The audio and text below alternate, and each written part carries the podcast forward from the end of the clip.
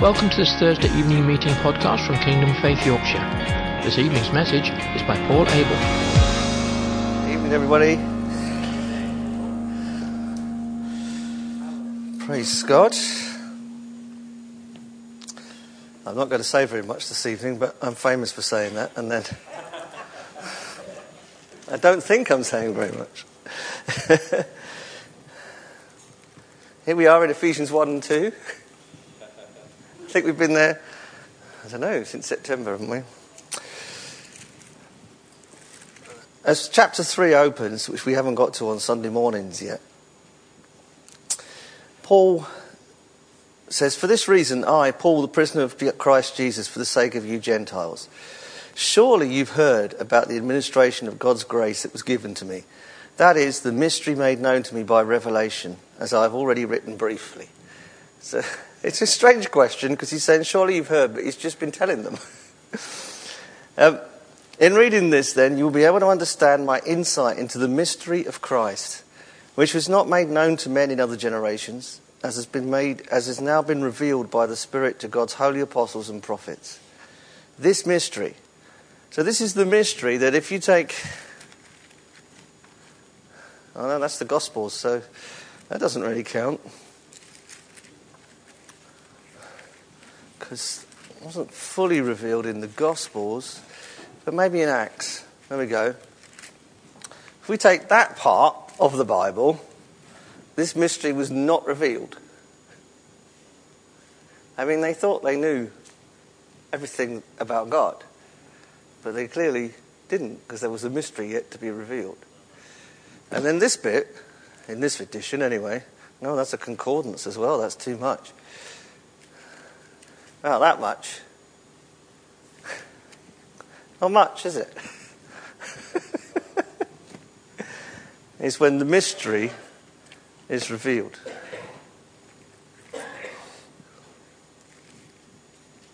So we are, I suppose what I'm trying to get at is what an incredible privilege to be in this generation. You think of all the people pre Christ I mean, not just the Jews, but then the whole world. Nobody knew this mystery. It was to be revealed. Often God has timing in things. Why didn't He reveal it before? I don't know. but this was His timing. I can speculate. I imagine it was something to do that the full revelation of what it is to follow God not by grace before people could learn to follow God by grace. Because you know what human beings are like. We like to sort it, we like to do it, we like to make it happen. The idea that anything that is going to produce lasting fruit can only come from God is not what we like to think of. We like to make something of ourselves. It's what we're taught. Pull yourself up by your bootstraps. You can be whatever you want to be. And yet, Jesus said, I can do nothing apart from the Father. And he was the Son of God. In human form, he was God, Yahweh, walking here on, on this planet. And he still said, I can do nothing apart from God, apart from the Father. Incredible, isn't it? Why do we think we can do something apart from God when he couldn't? I mean, the reality is, of course, he could have done. It was a choice. When he said, I can do nothing, he meant, I can do nothing because I choose to do nothing. If I do anything, this whole work of restoration is destroyed because he'd have been working in independence and following his own will like the rest of humankind. And he was in complete submission to God the Father in his human body. Incredible, isn't it? And yet, even he did not reveal this mystery. Well, he didn't reveal it directly. He was revealing it by things like talking to the lady and saying, Well, I can't give you the food because you're not part of this chosen generation. And she says, Well, even the puppies get the scraps. It's the odd breakthrough, the, the, the working with a centurion But the fullness of what it was going to mean was left to give to the church. Isn't it amazing how much God the Father, the Son, the Holy Spirit trusts His church, His body, the fullness of Christ, as it says here, that He would choose to allow that those early apostles and prophets, as Paul has just written, to bring this mystery to light. Oh, and when we see it in Acts, it starts to appear.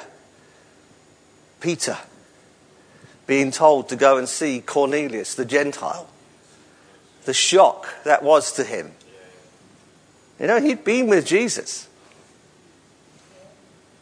And yet, it's still a shock to him when he's spoken to by God. He's given this wonderful vision of all the unclean food.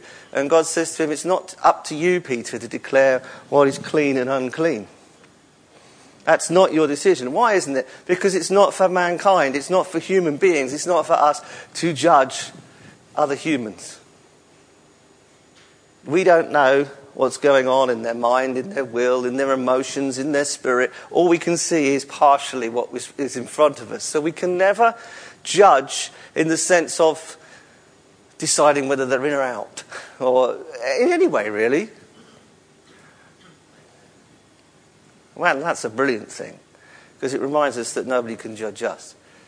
And when we get misunderstood or accused, it's nothing because one person understands us perfectly. And that really is the only opinion that counts. But God chose us to live at a time when the mystery would be made known so that we could make that mystery known. And Paul reminds them again here what that mystery is. The mystery is that through the gospel, the Gentiles are heirs together with Israel, members together of one body, and sharers together in the promise of Christ Jesus. How amazing was that at that time for those Jews, because most of the church were Jews, to break out of hundreds of years of what they'd understood in Jesus, but then to treat those who hadn't been Jews, who couldn't trace their generations back to Abraham, to say, We're now equal with you. We are one in Christ. And this is the answer to all strife, all warfare, all disruption in the world if, if the people of God could realize that they are one in Christ. And the incredible wisdom in the early church. I mean, there was some debate, obviously. We know that because the Bible actually tells us. It doesn't hide anything. There was some debate about what restrictions needed to be placed on the Gentiles. Well, of course they've got to be circumcised. Of course they've got to go to the temples. Of course they've got to look like Jews. But they realized that that was not what God was saying. Who was the greatest missionary ever? If a missionary is someone who's sent to a foreign culture, it must be Jesus. Sent by the Father to this earth. He came from heaven. What a challenging culture to become part of, that Jewish culture. And then maybe it could be not Jesus, but maybe it's the Holy Spirit who was then sent to come upon all the church from heaven and live with us in all the different circumstances that we've got. But the mystery is one in Christ. Unity is not uniformity. Unity is diversity. You see, the genius of God is that if you want to go and read the original New Testament, you can't. Because Jesus would have spoke Aramaic. So even if you can read biblical Greek, you're not reading an account of what actually happened in the language most of it was being spoken. Now, Jesus would have been able to speak Greek and probably did use Greek and Hebrew, but it certainly wasn't all in Greek. for absolute surety. So even at the beginning, the New Testament, the change is connecting with that culture that needs it. For until the 19th century, it was thought that the Greek that was used in the New Testament was a special spiritual Greek because it didn't quite exist in the, in the Greek that was in existence or even ancient Greek. It's different. There are differences.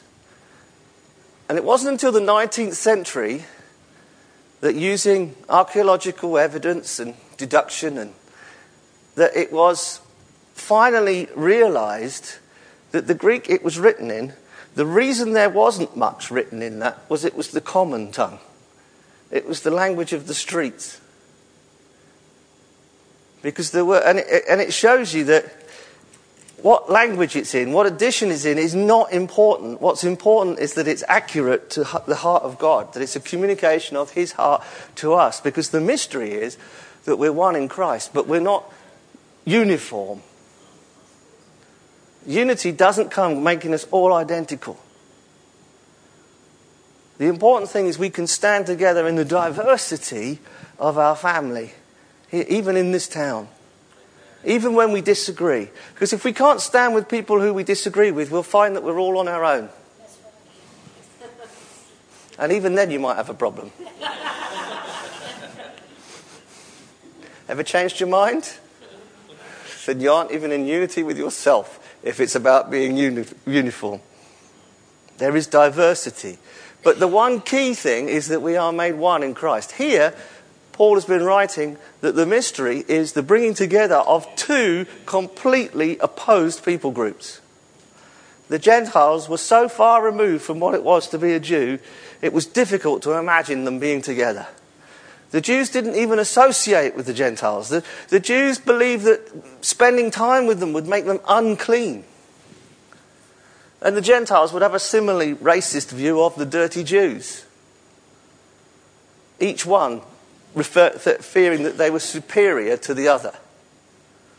And then God says, but actually, that wall of division is being broken down because the mystery is that you're all one family because we are. We're all God's creations.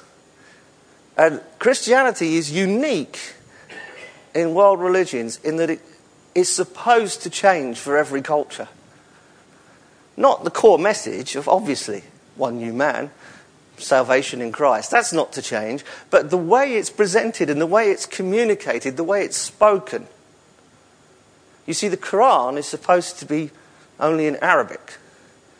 And uh, uh, Islamic scholars will tell you that a translation of the Quran into English or any other language can never express what is in the Arabic because the Arabic is the spiritual language. It's restricted, in essence, to one culture. Now, there is some diversity, but in essence, it's all back to speaking in Arabic.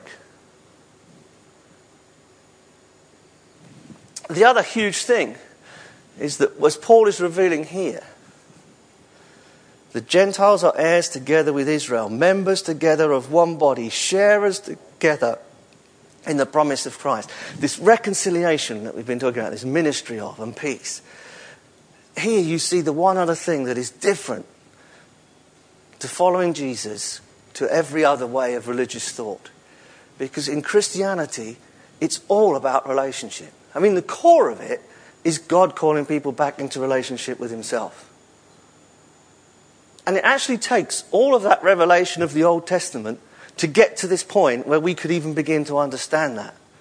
It would have gone over our heads. If it was true that it could have been anywhere different, Jesus would have come three days after Adam and Eve had left the garden. But it wouldn't have worked because they wouldn't have understood.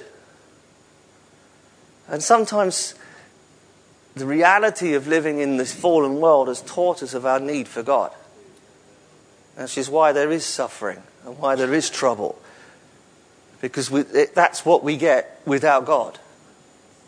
And because we live in a world that has it, even those of us with God can be affected by trouble. It says that all of creation is groaning, longing for the redemption of humankind. Because it's not just that we affect one another, we actually affect all of creation.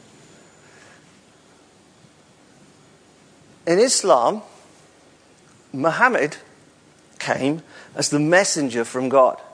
God himself couldn't come, Allah, because Allah, which is just the Arabic word for God, is sort of remote, pure, separate. He could not possibly come and walk on the earth. It would be a complete denial of who this separate, perfect being is. So he sent a messenger, Muhammad. That's what their statement of faith talks about. But do you see the difference? Jesus didn't come as a messenger, he came as one of the family. He came as God Himself. Father, Son, relationship there at the core. What did he come for? Not to bring God's message of fear God or submit to God. Islam means submit. Sometimes you have heard it say it means peace. Well, it means peace in the sense that if you submit completely, you will be at peace. But Jesus didn't come to give a peace that says submit. Jesus came to give you the peace that restores you to wholeness. Now, he does call us to walk in obedience. But that's only so we can enjoy the relationship. The concept of a relationship with God does not exist in anything else.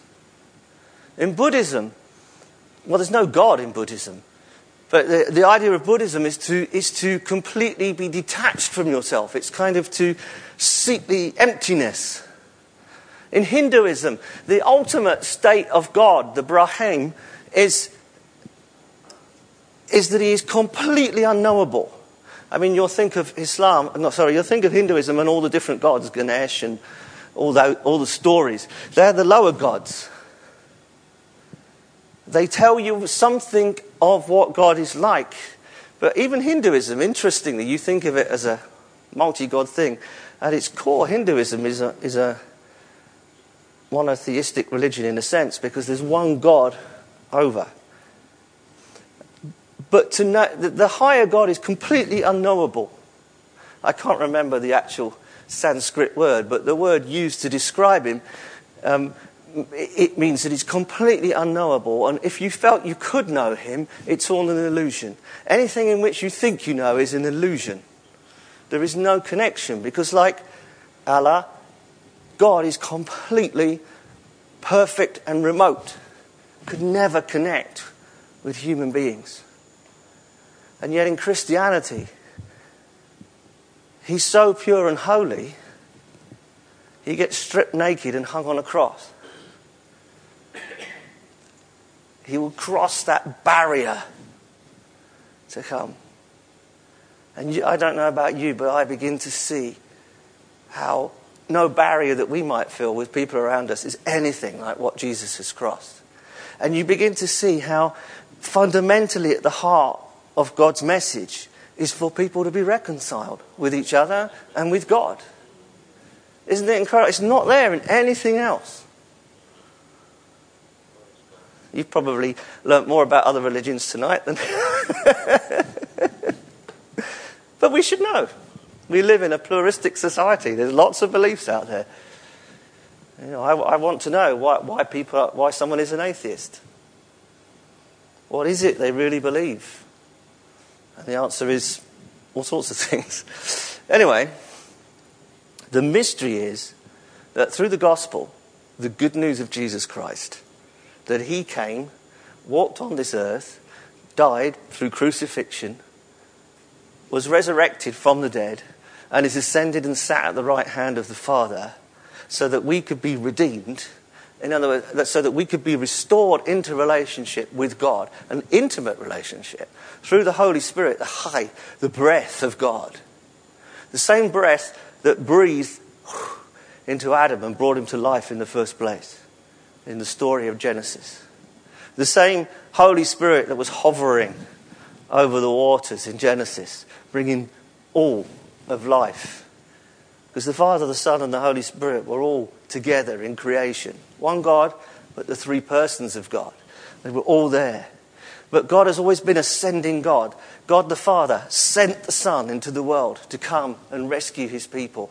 And the Father sends the Holy Spirit onto his people to empower them to live this new life that's been won for them.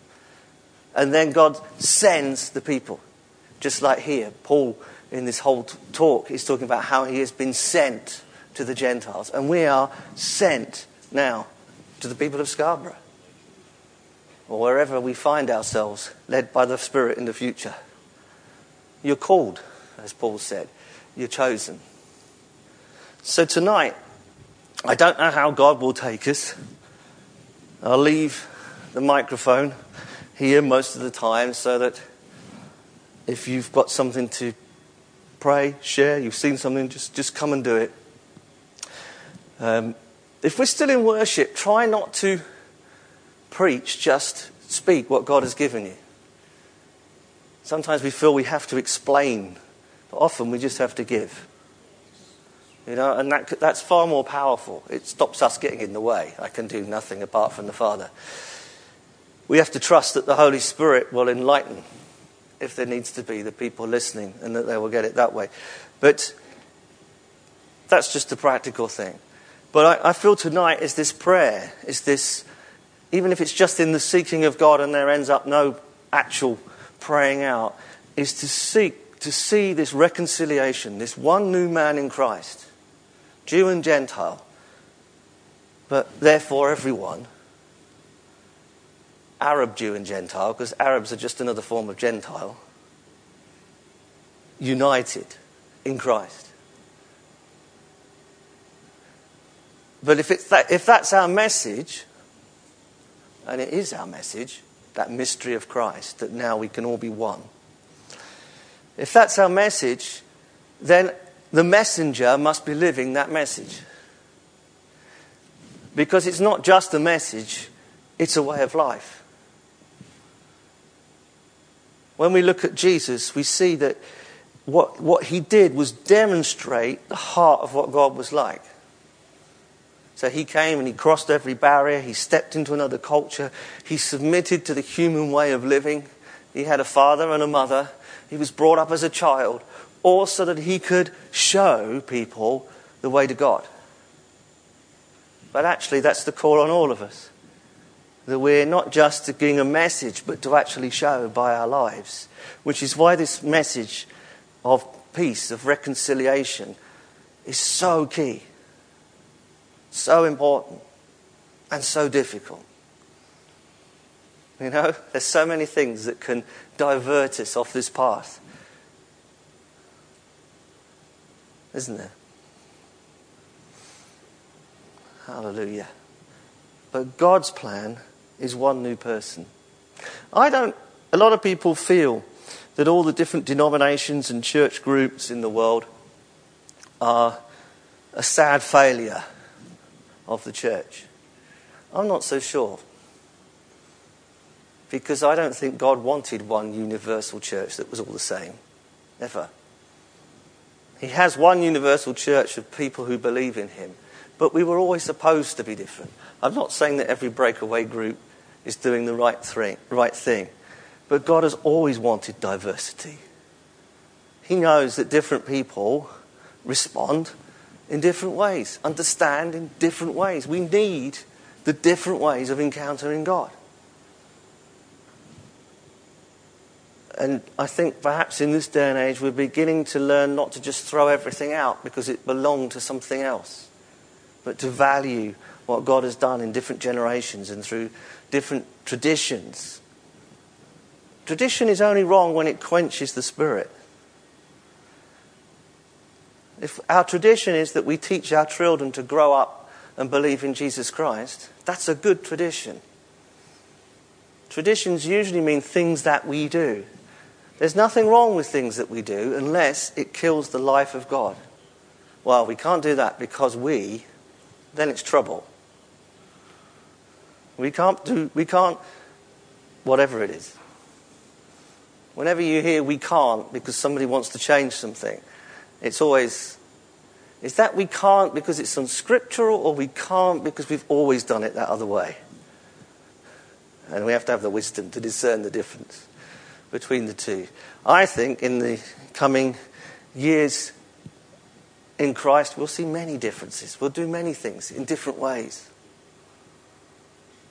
Because God is always eternally doing different things and creating things. He stays the same, but we're always appreciating more of who He is. I mean, you have that wonderful contradiction in the Bible I am the Lord God, I do not change. And you also have, see, I'm doing a new thing. It's new to us, it's not to Him. So let's really, as we worship and encounter Jesus, be aware of this mystery. The mystery is that through the gospel, the Gentiles are heirs together with Israel, members together of one body, and sharers together in the promise in Christ Jesus. In this town, every person the mystery is that we can be one in Christ. Every Jew, every Muslim, every Hindu, every Buddhist, every atheist, every Christian, every traditionalist, every member of the Baha'i faith, whatever it is, in Christ, the mystery is we can be completely united, but we will never be the same. Otherwise, God would have just made us lot the same.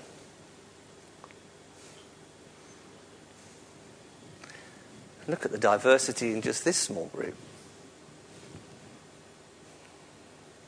It's amazing, isn't it? God, God is so incredible. And we live in such an incredible time. I know it's 2,000 years, so you could say, well, it's quite a long time, really, Paul. But we live in this time of knowing the mystery. All these guys, all these women, all these people, they never knew where it was going their faith in God was much more, I've just got to trust Him. I don't understand what He's doing or where He's going, but I've just got to trust Him. And yet we have this revelation this is where they were going. Isaiah prophesying of the Virgin Mary, as we'll hear a lot probably at Christmas time. I don't think he fully understood. He was seeing a glimpse of something that was to come. But we don't see it as a glimpse. We look back on it in reality. And so, inspired by Jesus, inspired by a Father who sends, inspired by the Holy Spirit who empowers us to be that sent people, we're going to come before God and call on Him. By which I mean as we worship, to see that move of God here.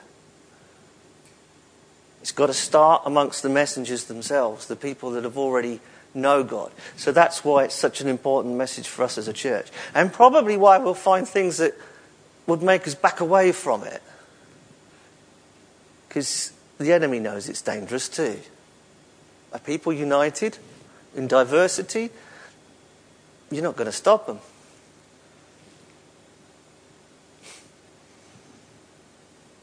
It's got to start with the church. It's got to start. I say start, it doesn't mean all these things can't be happening at the same time. It's got to be in the church of the town and the church in the nation. The Anglicans learn to live with kingdom faiths and Catholics and Pentecostals and all the things, even when there's things in their traditions that we would say, I really can't accept that, but we can see, but God does work in that denomination. So, how can I say I'm not going to have anything to do with them when God is obviously having something to do with them? We know that in all the churches in all the world, there'll be people that don't yet know Jesus. So, in that sense, we can't be united with them. But we don't actually know who they are. We don't know who here is saved, really. We can think they are. We never know.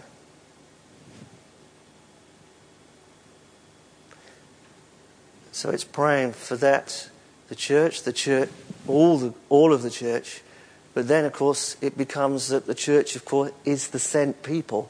And what are we sent with? This gospel. In order to bring reconciliation between people and God. So, very often when we worship,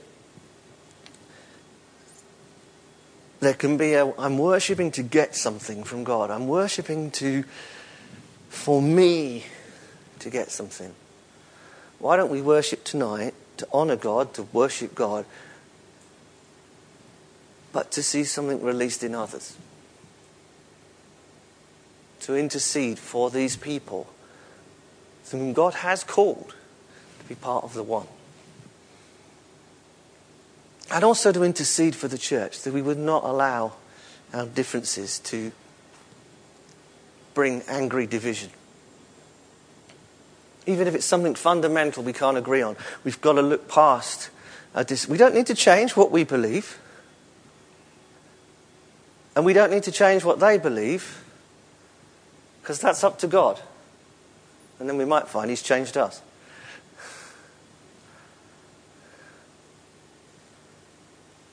If they ask an opinion or we have conversations, of course we will say. But we haven't got to do the change. It's God that changes people. It's God that brings people to a point of conviction to change. Whether it's to get saved in the first place or whether it's when they're saved, God does something. We know from even our experience of Christi- as Christians that you can be a Christian for quite some time and then God brings a moment of conviction and something changes. But God didn't refuse to have anything to do with you whilst you were still walking either with sin or something wrong. You might, you, we've had revelation on what God means that's changed some of the ways we look at things. But before we changed, God was still with us. So why do we think He treats anyone else any different? So we're praying, worshipping for others. It's kind of that standing in the gap. It's, it's an intercessory worship. It's like you've got a hand in heaven and a hand on the earth, and you're bringing heaven on earth. It's actually your kingdom come, your will be done here on earth as it is in heaven. That's what it is. But it's in his presence. So let's have the worship team forward. I did talk for longer than I expected. I didn't have anything. All I had was that verse. Six, mystery.